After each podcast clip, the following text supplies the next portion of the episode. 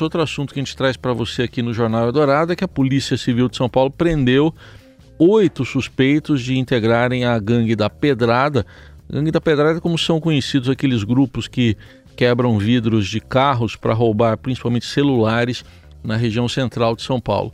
E sobre esse assunto a gente convidou para uma conversa aqui na Rádio Eldorado Kleber Henrique Martins de Oliveira, que é delegado de polícia do primeiro DP de São Paulo, que fica lá na Liberdade, região central. Doutor Kleber, bom dia, obrigado pela presença. Bom dia, Raíssen, bom dia, Carol. Bom, bom dia. dia. a todos, é um prazer, é um prazer bom, estar aqui com vocês. Em primeiro lugar, queria pedir para o senhor nos contar dessa operação, como é que vocês chegaram a esses oito suspeitos, onde é que eles agiam exatamente? O Heisen, é, as investigações estão relacionadas aos bairros da Sé, Liberdade, 25 e, e no Glicério mais especificamente. As, as gangues atuam naquela região, aproveitam o trânsito intenso e assaltam os motoristas. E aí tudo dá início com os registros policiais, com os boletins de ocorrências que as vítimas registram ou via eletrônica ou numa unidade policial. Doutor, e aí aquele esquema, um pega, deixa eu tentar o celular, manter o celular desbloqueado para entregar para um outro integrante que vai fazer o acesso aos aplicativos bancários? Exatamente. Eles, como é uma, um grupo, é, alguns visualizam quais, quais veículos estão com o telefone no painel do, ve, do veículo é, desbloqueado, porque está no, no aplicativo de navegação, né? Uhum. E aí os que estão logo adiante, é, utilizando uma broca de vídeo, quebram o vidro e rapidamente subtraem o telefone. É, como o, o, o telefone está desbloqueado, eles passam, repassam para outros integrantes e começam a, a, a, a devassar o, o, celular. Invadem a galeria de fotos, contatos e os aplicativos bancários. Bom, hoje muita gente usa esses aplicativos abertos para se orientar no trânsito, buscar o melhor caminho. O que, que o senhor orienta, então, em relação a essas pessoas, por exemplo, presas em congestionamentos nessas regiões que o senhor citou?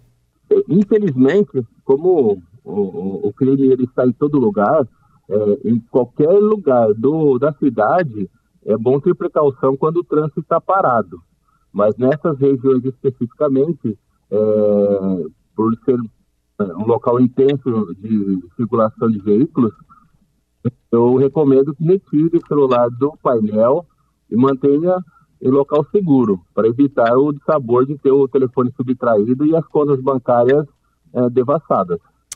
Doutor, é, essa atuação da polícia para que chegou a esse núcleo, né, desse, dessa gangue da pedrada, foi por parte de denúncias, imagens de câmeras, né? A gente sabe que na região central a polícia tem se intensificado em operações e, e ações para prender bandidos. Isso veio a partir de que forma a polícia? Carol, é, a polícia se vale de todas as informações possíveis, é, mas o principal são os boletins de ocorrência registrados. Por quê? Porque quando você, quando a vítima registra o boletim de ocorrência, ela dá os detalhes é, de, do que aconteceu, a dinâmica do crime, mas também as consequências, né? O, qual conta bancária foi invadida, qual para qual conta o dinheiro foi é, direcionado e a gente começa a investigação por aí. Uhum. E esse o grupo que ajuda?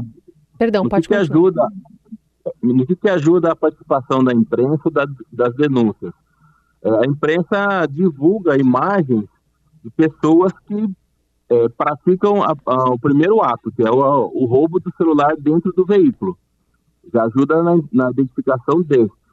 E as denúncias ajudam porque apontam o local onde eles se reúnem, que nós é, chamamos de escritório do crime. Infelizmente, são gangues que, por serem muito articuladas e dinâmicas, eles já montam escritórios. Então, a gente precisa da denúncia é, para iniciar a investigação. E daí tem todo uma, uma, uma série de pesquisas para identificar os autores, os suspeitos e, e assim por diante. E esse lugar onde vocês chegaram ontem eram alguns dos escritórios ativos, possivelmente, desses bandidos. Sim, é, há cerca de 40 dias nós fizemos uma, uma prisão semelhante a essa. Sim. Na oportunidade foram nove presos. é, também um escritório do crime. E aí, com base na, nas informações que nós obtivemos naquele primeiro local, nós conseguimos informação que existia ainda outro escritório funcionando. E aí instauramos inquérito policial, é, representamos ao Poder Judiciário para que autorizasse a realização de uma busca domiciliar, e aí conseguindo a busca, tem que esperar o melhor momento, o momento em que eles se reúnem, em que eles estão já é, na fase de, de devassar as contas bancárias. E aí foi onde a polícia é, iniciou a operação e conseguiu prender oito indivíduos que estavam no, num apartamento. Desses oito que o senhor citou agora, dessa última operação, a, a investigação, pela sua avaliação aí, que o senhor está conduzindo, já comprovou o envolvimento deles? Sim. É, dos oito, sete possuem passagens pela polícia. Apenas um é, é, é primário, era primário. Os demais já haviam se envolvido com crimes patrimoniais, tráfico de entorpecentes. É, é, então, assim, vivem do crime. E, doutor, quando o senhor fala sobre essa atuação, a gente tem alguns casos, né? Algum que ficou mais conhecido ali na região do viaduto Júlio de Mesquita Neto, na região da Bela Vista, né? É, mas não é privilégio só da região central. O, a polícia, claro, o senhor se concentra nessa região, mas tem é, notícias também da atuação de grupos parecidos é, em outras regiões? Sim, como eu havia falado, é, onde existir é, trânsito intenso, onde os veículos têm que aguardar o semáforo por vários minutos, existe a possibilidade de um ataque é, desses, desses criminosos aos veículos. Só que eles escolhem as vítimas. Como uhum. todo criminoso, eles escolhem as vítimas.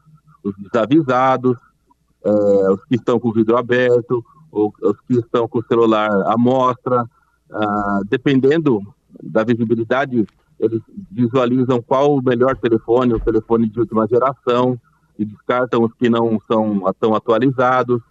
Ah, eles também escolhem mulheres porque a probabilidade de uma mulher reagir é menor do que uma, o homem que de repente ele esteja é, armado, ele acha que dá para enfrentar uma, o, criminoso. Então tem uma série de, de informações que eles trabalham também, né? E, trabalham sim. Eles pensam em agir, em escolher a vítima específica. Sim. E para a gente finalizar, doutor Kleber, ainda há gangues da pedrada à solta? Então, é, elas se renovam.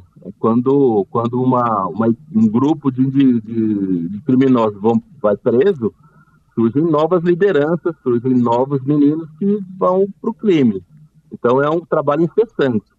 É, nos últimos seis, oito meses né, do ano, foram presos mais de 50 pessoas envolvidas diretamente com é, crimes, a gente chama de quebra-vidro. É, popularmente o pessoal fala gangue da pedrada, mas na verdade é uma broca de vídeo. Uhum. Para quem não sabe, é o, é o aquela haste de aço que vai na furadeira. Então, para quebrar o vidro é, é facinho. E aí, quebrando o vidro, o acesso ao celular é, é muito rápido. Então, existem meninos que dispõem, uh, vários que são detidos apresentam ferimentos no braço, no, no rosto, por conta do, do vidro que se estilhaça.